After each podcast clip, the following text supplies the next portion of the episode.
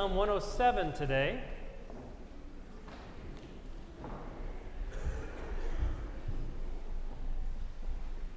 Psalm 107 is a, is a, psalm in which kind of rehearses, repeats uh, the redemptive history that God uh, worked with Israel. And so it, it, somewhat goes through the history of how the people were redeemed out of uh, uh Egypt. And, uh, and in the psalm itself, there's different strophes or different parts which tell uh, a kind of repeated cycle that the people went through in terms of their disobedience to God. And uh, so we're going to look just, excuse me, the introduction is verses 1 through 3.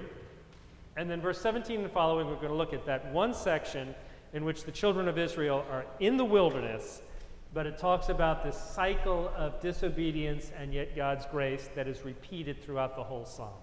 So I would invite you to listen for the word of God. Give thanks to the Lord, for he is good. His love endures forever. So let the redeemed of the Lord say this those he redeemed from the hand of the foe, those he gathered from the lands from east and west and north and south. Now over to 17. Now some people became fools through their own rebellious ways and suffered affliction because of their iniquities. They loathed all food and drew near the gates of death. Then they cried to the Lord in their, in their trouble, and he saved them from their distress. He sent forth his word and healed them. He rescued them from the grave. Let them give thanks to the Lord for his unfailing love and his wonderful deeds for all people. Let them sacrifice thank offerings and tell of his wondrous works with songs of joy. Let's pray.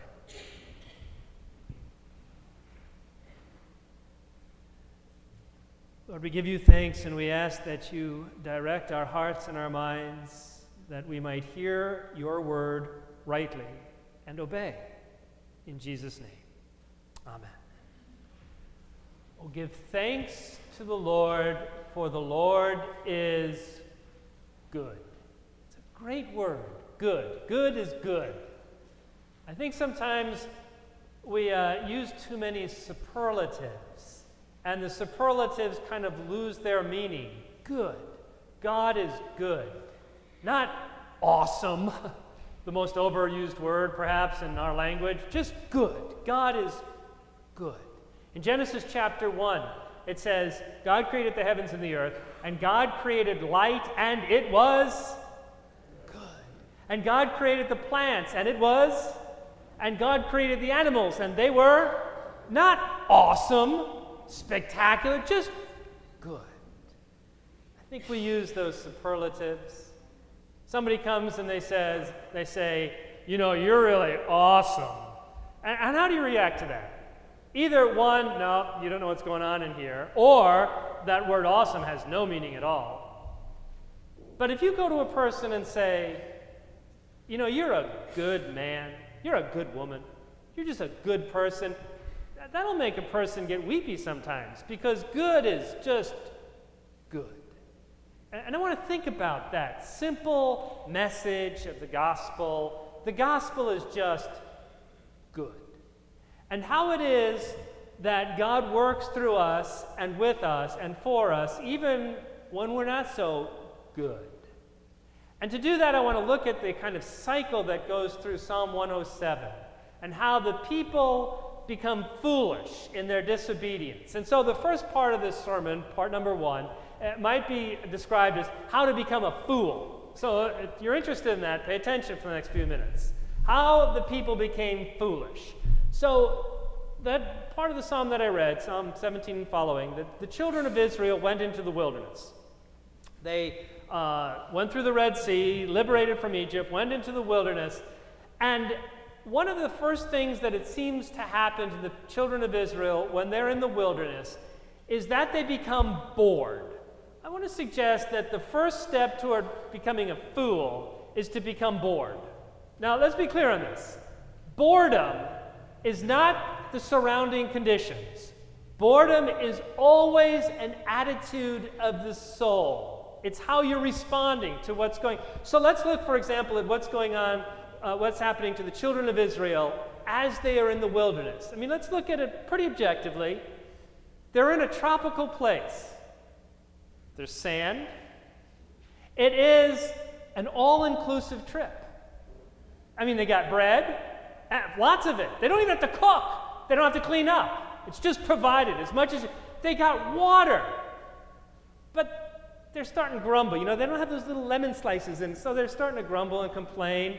They don't even really have to have a deep faith. You want to know where God is? Right there. The pillar of smoke at day, the pillar of fire at night. It's all inclusive. But what happens? They get bored. Same old dinner, same old water, no little slices in it. And, and when they become bored, first step to foolishness, to become a fool, after they become bored, they start to grumble. Second step. They start to grumble. Oh, it's the same old dinner every night, same old water, no little lemon slices. The pews are too hard, it's too hot. If I hear anybody say next week it's too hot, you know, I won't do that. But, you know, you just start to grumble. So, boredom is the first step to foolishness. Then you start to grumble. Then the psalm says they became sick, so sick that they couldn't eat. And of course, that's the literal what happened in the, uh, in, the in, um, in, their history is that uh, they started grumbling, so God sent the quail, and they ate so many quail they couldn't eat anymore, and they vomited up the quail and such. So they literally became sick. But perhaps grumbling itself is a kind of sickness. So they're bored, they start to grumble, they become sick, so sick that they can't eat, so sick that they become near to death, the psalm says, and then they become desperate. They become complete fools. Now that's the, the decline into foolishness. Now some wisdom hits the children of Israel. As they are desperate, they cry out to the Lord. And as they cry out to the Lord, the Lord hears them. The Lord hears us, not because we have been so good, we haven't been, we're grumbling and complaining. The Lord hears the children of Israel because the Lord is good. And here we have some of those foundational scriptures that all of us should at least have bumping around in our head or memorized. For God so loved the world, John 3:16, that he gave his only son, not because we were good, but because God is good. God gave his only begotten son. Or the passage from Ephesians, for it is by grace that you have been saved, it is by grace that you have been saved, and you receive that through faith, and it's not of your works, lest anybody should boast. It's a gift. It's a gift of God. So the people are grumbling, they become sick, they, they become desperate, they cry out. God hears them, He saves them from their, their desperation. And the one thing that God asks in return is that the people give thanks. The one thing. And what is it that sometimes we neglect to do?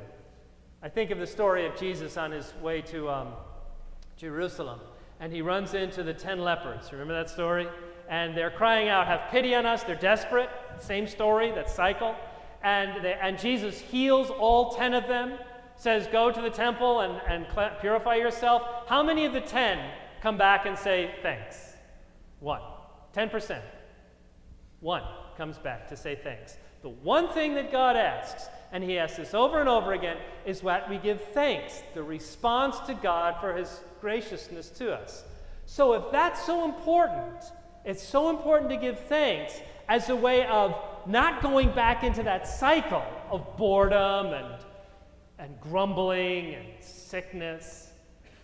The act of thanks itself, just the act of thanks, is powerful and keeps us out of that cycle. So let's look at just that act of thanks itself, the act of giving thanks and how it affects our heart and our minds. What happens with as we're giving thanks? Well, let me suggest several things. The first thing that happens in the act of giving thanks, the first thing that happens is humility. Now, we're not humiliated. That's different. God doesn't humiliate us. But humility, because in the act of giving thanks, we know that we who have received are below, are lower than the one who has actually provided.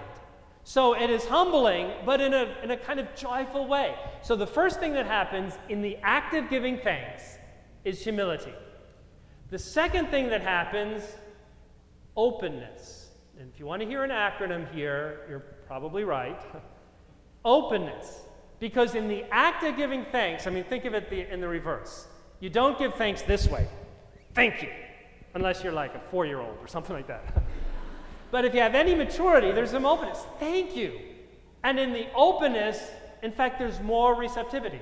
So it's humility and openness, and in the act of being open, in the act of giving thanks, we receive power.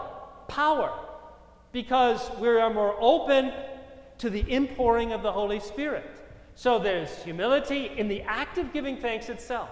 Humility, openness, power, and we're elevated. Because what I repeat probably too often is we tend to move in the direction that we're looking. And if you're looking up, you're elevated. So there's hope in the act of giving thanks itself. So the question, it seems to me, becomes how do we continue to give thanks? How do we continue to give thanks so we don't repeat that downward cycle? Because the reality is, there are going to be times when we're getting bored, even if it doesn't have anything to do with the outside conditions, but the inner attitude of our hearts. So, how do we continue to give thanks? Well, let me suggest some things. The first thing is our thinking. Probably you'll hear another acronym developed here. the thinking that if we think about the presence of God, not just an attitude of thankfulness in general, but keep our minds focused on God. Think about God. So we think of all those great passages, especially that St. Paul writes, where we are no longer to be conformed to the world, but be transformed by the renewing of our minds in Romans 12 or in the book of Philippians, think upon these things, be not anxious about anything, but think upon these things whatsoever is pure and right and lovely and noble. So we can direct our thinking more than we think, I think. So, how do you keep out of that cycle? How do you continue to give thanks? Our thinking, the first thing. The second thing, habit. You get in the habit of giving thanks. What's the one thing that young moms and dads say to the young, young children, especially in the presence of grandparents, more than anything else? What do you say? And the kid says, Thank you, right? I really love this bright orange homemade sweater where the one sleeve is too long. Thank you. and that's right. Can I remind you what I repeat way, way too often? that hypocrisy is not the disjoint between what you think and what you say, that's maturity. That hypocrisy is the disjoint between what you profess and what you actually do. You say thank you. You get in the habit of saying thanks to God. So, thinking, habits, attentiveness. If you're in the desert, think of all the blessings. This is an all inclusive tour. There's the food provided, there's water, there's the presence of God. Be attentive to what God is already providing. Your thinking, the habit of thanksgiving, attentiveness to what God is already providing for you, narrative. Let me talk about this one. What's the inner narrative that's going on in your heart and your mind? Your inner narrative. So I'm reading an uh, article uh, the other day in a, a non Christian, and it's not about religion or anything, it's just an article. Uh, but it's right to the point the inner narrative. So, what they're talking about in this article is, um, especially in the 1980s at universities, one of the things that they were discovering is that the attrition rate of young African American women in college was very high. The retention rate was very low. In other words, uh, black women were dropping out of college and universities at a rapid, rapid rate. So they wanted to find out what was going on there. Did all their studies, due diligence, all that. And what they found was one of the key indicators was what is the inner narrative? And what they found was that for uh, African American women dropping out of college and universities, the inner narrative was, I don't belong here. And so they started finding all kinds of reasons why they didn't belong, some of them very legitimate. There, there was some of that stuff going on. But as soon as they changed that inner narrative, I belong here, I do belong here, the retention rate skyrocketed. You belong. Change that narrative. We belong to God, and nothing can separate us from the love of God. We are purchased, we are owned, we are God's, and nothing can separate us. So give thanks. God is present to us. Our thinking, our habits, attentiveness, the inner narrative, know it. Know that you belong to God. Know that you have been purchased with a price. And in the Bible, as you know, knowing is more than thinking, it's knowing. Adam knew Eve. That's intimacy. We are known, and God loves us. Know that reality.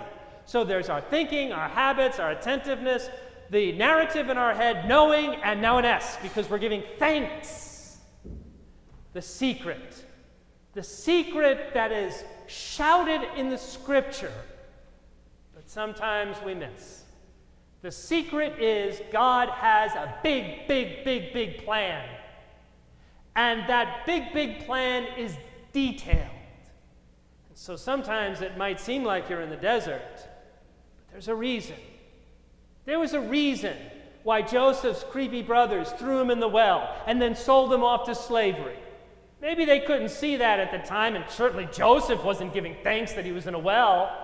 But you got to know the big, big plan. And that big, big plan God has is detailed, and there's a reason, so give thanks. How in the world could we call Friday good when our Lord, the Lord of life, the Lord of light, is being crucified? It's good because God has a big, big plan. And that big, big plan is the salvation of all of us and all the world, and it's detailed. It's happening for a reason. So give thanks. Give thanks that God is operative in your life. Give thanks that even if you've been acting poorly, you can return and God will save you and you can give thanks. Give thanks because God's plan is good. Give thanks because God is working in your life. Give thanks because our Lord Jesus loves you more than you will ever know. And give thanks because this sermon is done. Amen. Let's pray. Lord, we do give thanks because your plan is good. It's good. It's just good. We give thanks because you love us so, and your love is good. It's good. And even though perhaps we haven't been all that good, we cry out to you. We give you thanks because you're already touching us, lifting us, holding us. It's good. We give you thanks, Lord, for you are good. In thy name.